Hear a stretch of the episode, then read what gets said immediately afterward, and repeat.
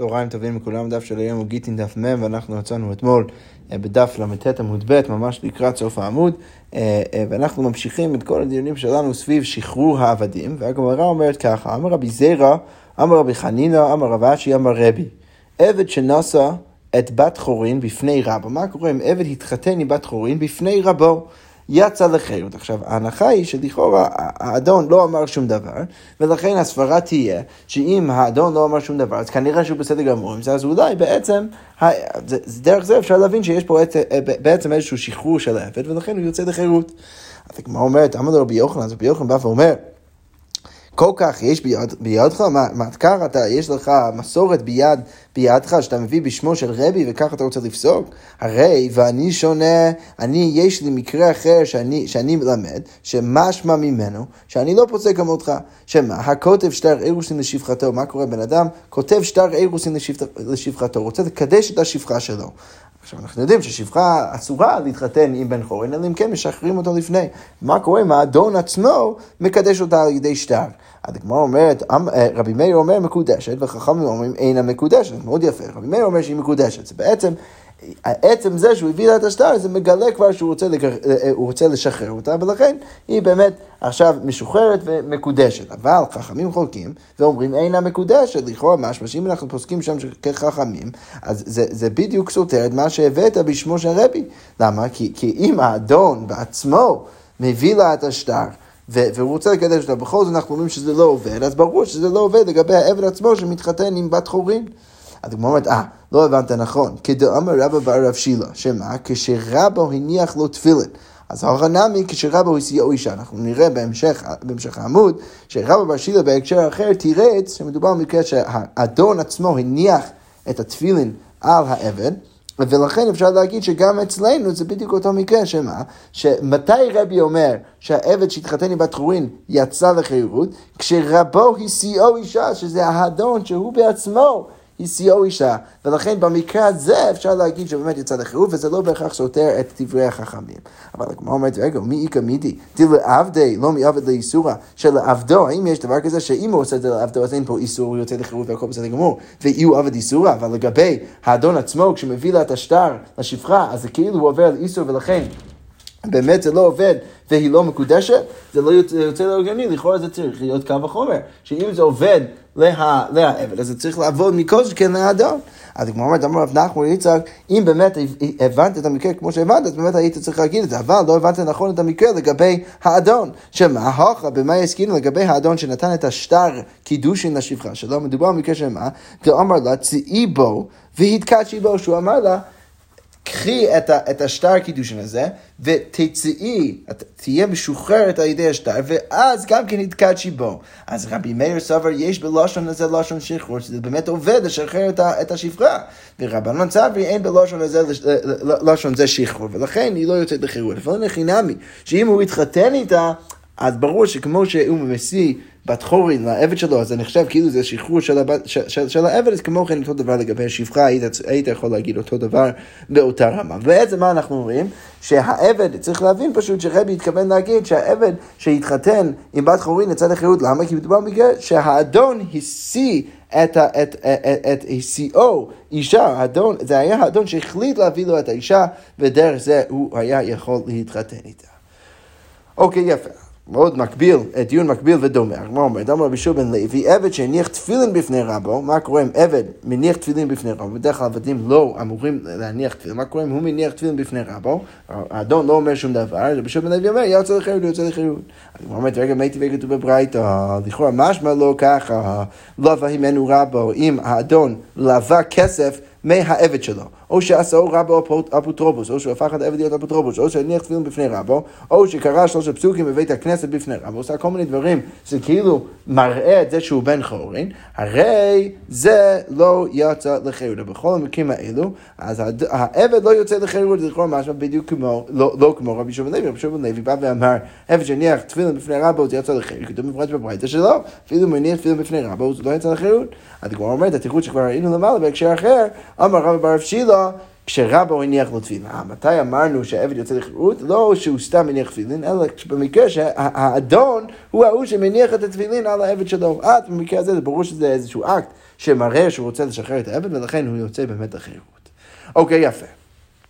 עכשיו הגמרא אומר כך, גאית רבדימי, כשרבדימי הגיע מארץ ישראל לבבל, הביא איתו תורה של רבי יוחנן. אמר רבי יוחנן, מי שאומר בשעת מיתתו פלונית שפחתי, אל ישתעבדו בה לאחר מותי. אם הוא בא ואומר שאני אני לא רוצה, השפחה שלי פלונית, אני רוצה שאתם לא תעבידו אותה אחרי שאני נפטר, אז מה קורה? הוא נפטר, כופין את היורשים וכותבין לו גט שחרור. צריך להכריח את היורשים לכתוב גט שחרור לאותה השפחה.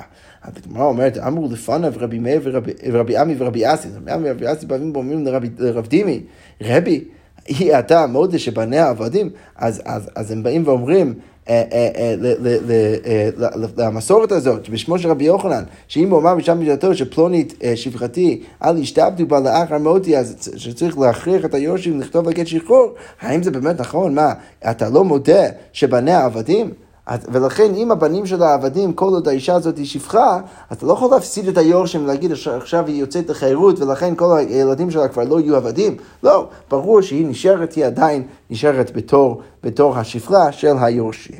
אוקיי, יפה. כל זה מסורת ראשונה בשמו של רבי יוחנן, כי את הרב שמוע בר יהודה אמר רבי יוחנן, הוא מביא מסורת אחרת, שמה? שבמקום להגיד שמדובר מקרה שהוא אמר אה, אה, לגבי השפחה שהוא לא רוצה שישתעבדו את השפחה, במקום זה הוא אומר ככה, מי שאומר בשעת מיתתו פלונית שפחתי קורת רוח עשתה לי, השפחה הזאת עשתה לי קורת רוח, היא הביאה לי כל מיני דברים לטובתי כשהייתי בחיים, אז היא עשתה לה קורת רוח, אז תעשו דברים טובים בשביל השפחה הזאת. אז במקרה זה כופין את יורשים ועושים קורת רוח, אז עושים לה כל מיני דברים טובים. מה הייתה? ממצווה לקיים דברי אמת, אבל זה לא באמת קשור לשחרור השפחה, זה קשור רק לאיך שצריך להתנהג אל מול השפחה הזאת אחרי שהאדון נפטר. אוקיי, אמר המימר, המפקיר עבדו, אותו עבד אין לו תקנה. עכשיו, כאן אנחנו חוזרים חזרה למימרה שראינו גם בשמו של רב לפני שני דפים, מימרה בשמו של רבי יוחנן לפני דף, שאמרנו שם שאם בן אדם מפקיר את עבדו, זה יצא לחירות, והוא צריך שטר כדי לשחרר אותו עד הסוף, כדי שהוא יוכל להתחתם גם כן בת חורין. דיברנו אתמול על הפן הממוני, הפן האיסורי, ואת שתי הפנים האלו צריך לשחרר אותם, גם את הפעם המונים, וגם צריך לגט, לתת גט שחרור כדי שיוכל להתחיל בת חורין. אבל איך שלא, האם עשית על כל זה, אז מעולה זה עובד. אבל עכשיו המימר בא ואומר אחרת, בא ואומר, מפקיר עבדו, אותו עבד אין לו תקנה, אין לו שום תקנה, הוא לא יכול עכשיו להתחתן, לא עם שפחה, כי כבר שחררת אותו, הפקרת אותו, גם כן לא יכול להתחתן עם בת חורין, כי, כי, כי, כי, כי באמת הוא לא יצא עד הסוף לחירות. אז כמו אומרת, מאי טיימר, למה באמת הוא לא יצא עד הסוף? כי גופי לא קנילי. אז אז, אז, אז, אז האדון הזה בעצם הפקיר את העבד. אז הוא הפקיר את הפן הממוני, הוא הפקיר את הגוף של העבד. אז מה נשאר מהעבדות שלו? איסור הוא דאיק לגבי, מה שנשאר לגבי האדון זה האיסור הזה, שהוא לא יכול להתחתן עם בת חורין, אבל איסור לא מצימק נראה. אבל האדון אין לו את הכוח להקנות לו את הפן האיסורי. ולכן מה? אם הוא בהתחלה הפקיר את עבדו, אז בגלל שהוא כבר הפקיר את הגוף של העבד, אז הוא לא יכול רק לשחרר את הפן האיסורי, ולכן יוצא שהוא לא יכול להתחתן אה, עם בת חורין. עכשיו, לא רק שהוא לא יכול להתחתן, אלא אפילו אם האדון עכשיו יביא לו שטר, זה לא יעבוד. בדיוק דלא כרב ורבי יוחנן שאמרו אה, אה, לפני שטו, שוב, לפני שני דפים ולפני דף, שאמרו לפני יומיים, לפני אתמול, ש, שאם הם מביאים לו שטר, זה כל בסדר גמור. המאיר בא ואומר, זה לא ככה. אז כמו אומרת, אמר לרבה של המאיר, הצבא שבא ומלמם, והאמר, הוא לא אמר רבי יוחנן, ורב חייא בר אבי אמר רב. אז ראינו גם כי מסורת בשמו של רב, מסורת בשמו של רבי יוחנן, שאחד זה, אחד זה, לא משנה מה, יוצא לחירות, במקרה שהוא מפקיר אותו, במקרה שהוא מקדיש אותו, הוא יוצא לחירות, וצריך גט שחרור, ואחרי זה, כל זה, הוא צריך גט שחרור. כמו אומרת, רבא שבא ומקשה רמם, הרי רב ורבי יוחנן לא מסכימים איתך. אתה בא ואומר שאין לו שום תקנה. אז כמו אומרת, אמר לי, לא הבנת נכון, רבי יוחנן ורב. גם כשרבי יוחנן ורב דיברו על מקרים האלו, אז מה הם אמרו? הם אמרו שהוא צריך שטר, ואין לו תקנה, אבל אפילו אם ניתן לו את השטר, זה לא באמת יעבוד. למה? כי אי אפשר לשחרר את הפן האיסורי. כמו אומרת, איגד אמרי, יש גם כן וריאציה שנייה, לישנה בת אמר המאמר, המפקיר עבדו ומת, בן אדם שמפקיר את עבדו, ואז הוא נפטר, אז אותו העבד אין לו תקנה. אם הוא מפקיר אותו, אני חנן שבאמת הוא יכול להביא לו שטר אחרי כן. אבל אם הוא, אם הוא מפקיר אותו ואז הוא נפטר, אז אותו העבד אין לו תקנה. למה? מה הייתה? מה? כי גוף לא קנה לי. כבר, כבר, כבר הגוף לא נמצא אצל האדון והמשפחה שלו, ואיסור הוא דאיקה גבי, מה שנשאר זה רק האיסור, ואיסור לברי לא מוריד, והוא לא יכול להוריש את הפן האיסורי לבן שלו, ולכן הבן לא יכול לכתוב שטר. אין לכן, אם באמת הוא עוד אבא חיים, אז היה אפשרי להביא לו שטר בדיוק כמו שרב רבי יוחנן, אבל כל עוד הוא נפטר, אז הוא לא מוריש את הפן האיסורי, ש- ש- ש- שהוא עוד מחזיק, האדון הזה שנפטר, לא, לא מוריש את הפן האיסורי, ולכן הוא לא יכול לשחרר, הבן לא יכול לשחרר את הפן האיסורי שלהם. וזה כמו אמרת, אמרת רב אשי לממר, והוא, כי את רבדימי אמר רבי יוחנן, אז הגמרא אומרת, רגע, אבל איך אתה יכול להגיד את זה? הרי ראינו לפני כמה שורות שמה, שרבדימי הגיע בשמו של רבי יוחנן, מביא את המסורת הזאת, שמה, שאם בן אדם הולך למות, והוא בא ואמר, פלונית שפחתי אל ישתעבדו בה לאחר מותי. אז ראינו ששם, אחרי שהוא נפטר, קופין את היורשים וקוצפין לו גט שחרור. זה ממש מה שהוא כן מוריש את כל הדברים האלו, עד כדי כך שהיורשים יכולים לכתוב לגט שחרור. אז איך אתה המאמר יכול לבוא ולהגיד שהוא לא מוריש את היכולת הזאת לבנים שלו? הדגמר אומרת, זה רבדימי טעות היא. אה, שרבדימי, נכנע, זה מאוד יפה, אתה מקשה עליי מרבדימי, אבל כל אחד, כל, כל אחד דחה את רבדימי למעלה, ורבדימי לא באמת צודק. אי אפשר באמת להוריש את האפשרות הזאת לבנים, לשחרר את העבד או את השפחה. אבל כמו אומרת, אמר לי, מהי טעותה? מה הטעות שהיה ברבדימי? דלא אמר בלושן שחרור, כי הוא לא אמר את זה בלושן שחרור, כי הוא סתם אמר לא לשעבד את השפחה, לא אמר את זה בלושן שחרור. אבל, אמר בלושן שחרור, אם הוא היה אומר את זה בלושן שחרור, זה הרי נעמי, ברור שזה היה עובד.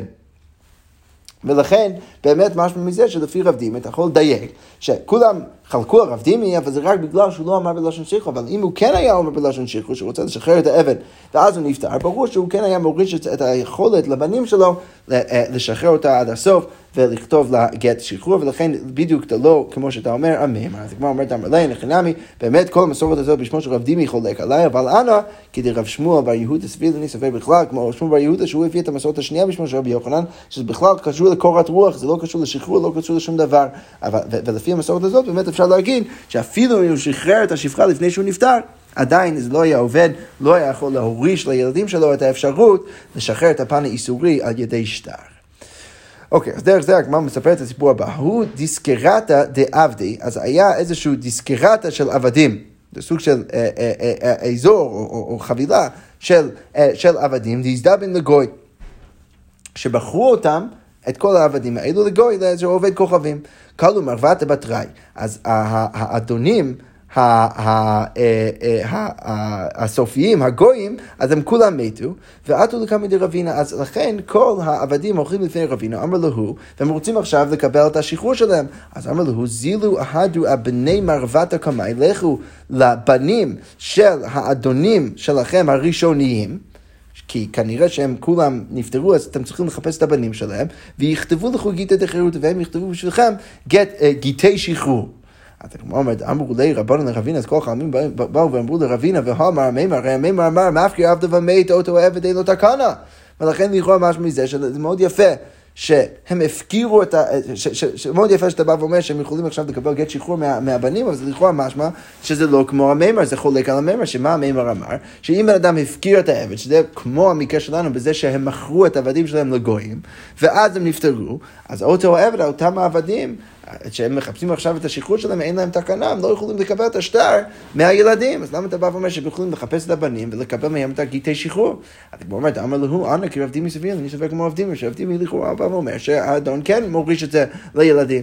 אבל אמרו לי, רבדימי טעות היא, רגע, שרבדימי זה טעות. אז אמר לו, לא, זה לא כזה טעות. למה? כי מהי טעות? זה לא אמרה בלשון שחרור. מה הטעות של רבדימי? שהוא מדבר מקרה שהאדון לא אמר את זה בלשון שחרור. אבל הוא אמרה בלשון שחרור, אבל אם אמרו את זה באמת בלשון שחרור, ובאמת האדון שחרר את העבד שלו, לאחר שהוא נפטר, ברור שהוא מוריש את הילדים שלו, וילדים יכולים לתת גט שחרור. והגמרא אומרת, ולכן באמת אנחנו פוסקים כמו רבינה, שהכל באמת עובד והכל בסדר גמור.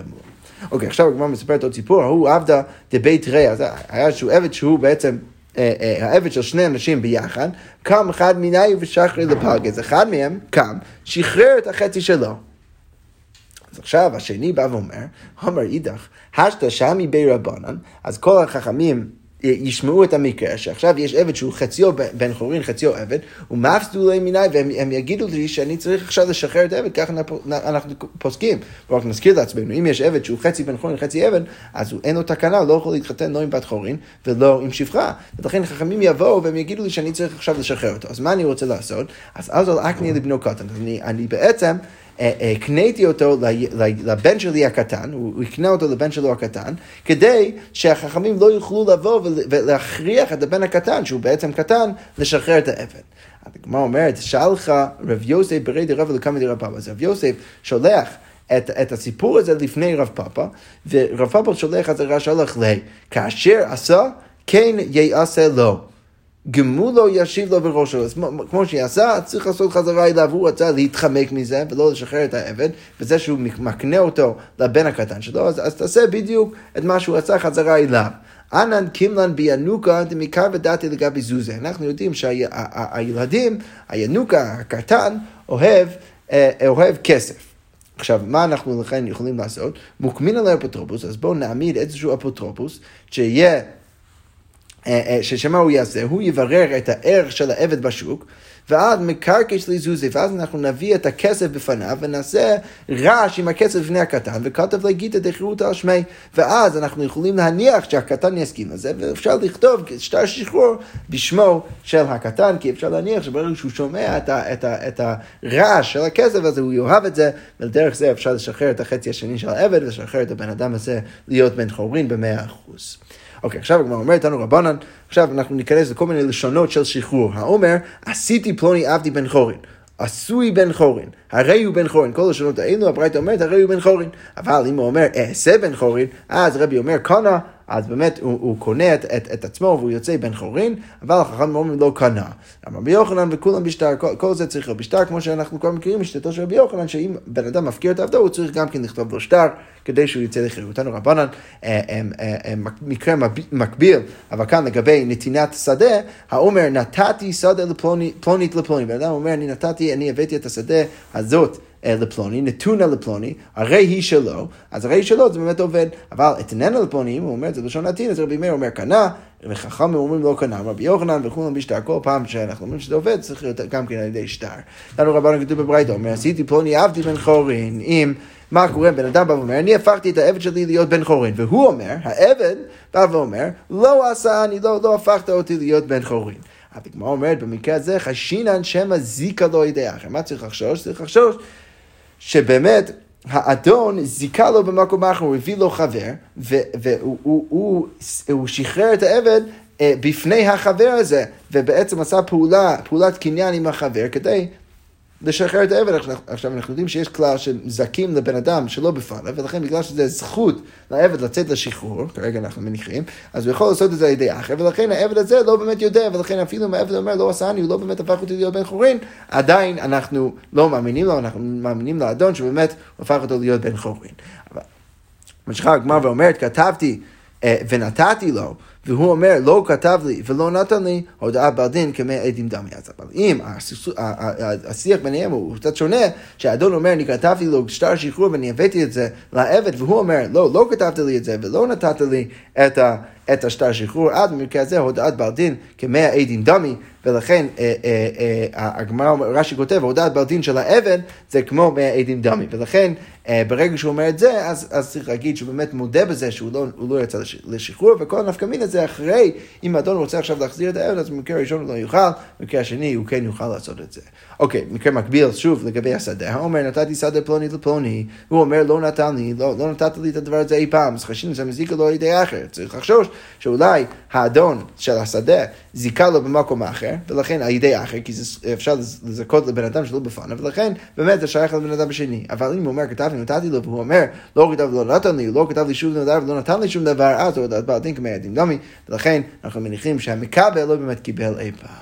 אוקיי, עכשיו השאלה היא מי אוכל פרט. אחרי כל זה אנחנו צריכים לשאול, היה סכסוך ביניהם, והיה דו-שיח ביניהם סביב השאלה האם באמת נתן לו את זה או לא, ואחרי זה עכשיו כל אחד רוצה לאכול את הפירות של השדה, זה מאוד יפה, לפני רגע, אז בעל המקבל בא ואמר, אני לא באמת קיבלתי, ועכשיו אחרי שבוע בא ואומר, וואלה, אני רוצה את השדה, אני רוצה לאכול את הפירות. אז עכשיו השאלה היא, מי אוכל את הפירות? אז רב חיסדא אמר, נותן אוכל את הפירות, הנותן יכול עדיין לאכול את הפירות, כי צריך להניח שזה הכל מוחזק אצלו, מוצא מחבר אליו הראייה, ולכן הוא יכול לאכול את הפירות, אבל רבא אמר, משל שלנו את הפירות, צריך להשאיר אותם בידי שליש, בן אדם נאמן, עד שיבוא אליהו, כי זה בעצם דבר המוטל בספק, ולא ידוע למי שייך הפירות. וכבר אומרת, לא פליגי, זה לא מחלוקת, הבאבא, הבברא. אז מה הכוונה? אז רש"י כותב, אם המקבל עצמו, המקבל מתנה עצמו בחיים, ואמר לא נתן לי, אז הוא נאמן ואוכל הנותן לפירות. במקרה הזה הנותן עדיין מקבל את הפירות, במקרה שאחרי זה יש סכסוך ביניהם. אבל אם הוא נפטר, רש"י כותב, וזה בנו דווקא, שאמר לא נתן, זה, לא נתן שדה זו לאבא, הוא בא ואומר, הוא בא ואומר שהוא לא נתן את השדה הזאת אי פעם לאבא שלי, אז במקרה הזה משל שלין, סליחה, משל שין, אז, אז במקרה הזה מביאים את זה לגוף השלישי, למה דשמא יבואו עדים שמאכל לאביו וזה לא יהיה לי, כי יכול להיות שיבואו עדים שבאמת הנותן מכר את זה לאבא שלו, והוא רק לא יודע מזה, ולכן במקרה הזה צריך להשאיר את הפירות לגבי השליש. אני רק מזכיר, הכל ההקשר פה זה, זה, זה קצת מצחיק לדבר על הפירות לגבי, ביחס למה שראינו, אבל מה שצריך להבין זה שיש פה איזשהו ויכוח ביניהם, אם הוא נתן את זה או לא, והמקבל בא ואומר, אני לא קיבלתי אי פעם, אבל אחרי שבוע, הוא בא ואומר, וואו, אני כן באמת רוצה את השדה, אני רוצה את הפירות, ועכשיו כבר הנותן אומר, לא, אתה אמרת בעצמך שלא נתתי את זה אליך, והשאלה מה לעשות אותם בפירות, אז בהתחלה זה היה נשמע שיש מחלוקת, שזה הנותן שאוכל את הפירות, ואז אחרי זה, זה שמביאים את זה לגוף שלישי,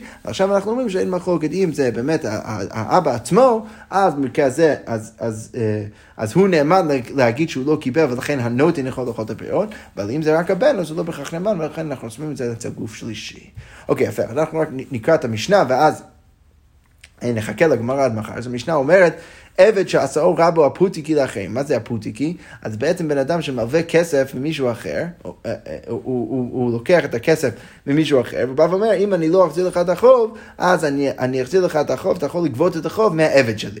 אז הוא הפך את העבד שלו להיות הפוטיקי, ושחררו, ואז, ואז וכאן אנחנו נלבד בגמרא, מישהו שחרר את העבד. אז עכשיו השאלה היא מה צריך לעשות עם העבד ואיך זה קשור לתשלום החוב. אז המשנה אומרת, שורת הדין, אין העבד חייב כלום, אז העבד לא חייב לשלם כלום. אלא שמה, מפני תיקון העולם, כופין את רבא ועושה אותו בן חורין, אז האדון צריך לשחרר אותו, ושוב אנחנו נראה, יש פה בעצם שני, שני דמויות, שלא ברור למי אנחנו מתייחסים, יש את האדון הראשון, שהוא שהופך את, את, את העבד שלו להיות הפוטיקי, ויש גם כן את המלווה, שאולי הוא באיזשהו שלב קיבל את העבד, ולכן הוא גם כן הופך לייצוג של האדון שלו, אז אנחנו נתלבט בגמרא מה בדיוק הפשט, אבל המשנה אומרת, אז מפני תיקון העולם, כופין את רבא ועושה אותו בן חורין, כל תפטר את העולם, שהוא באמת יוצא להיות בן חורין, רשב"ג אומר, רבן שמעון גמליאל אומר, אין הוא כותב, אלא משחרר, לא צריך לכתוב אפילו שטר, שטר על דמיו, אלא הוא משחרר אותו, וזהו, והכל בסדר כמובן. יפה, אנחנו נראה, אבל בגמרא, מה בדיוק ההקשר יותר רחב של המשנה, ואיך צריך לפרש אותה, וכרגע אנחנו נסתפק בזה, ונמשיך לעשות השם עם סוגיית הגמרא. שכוח.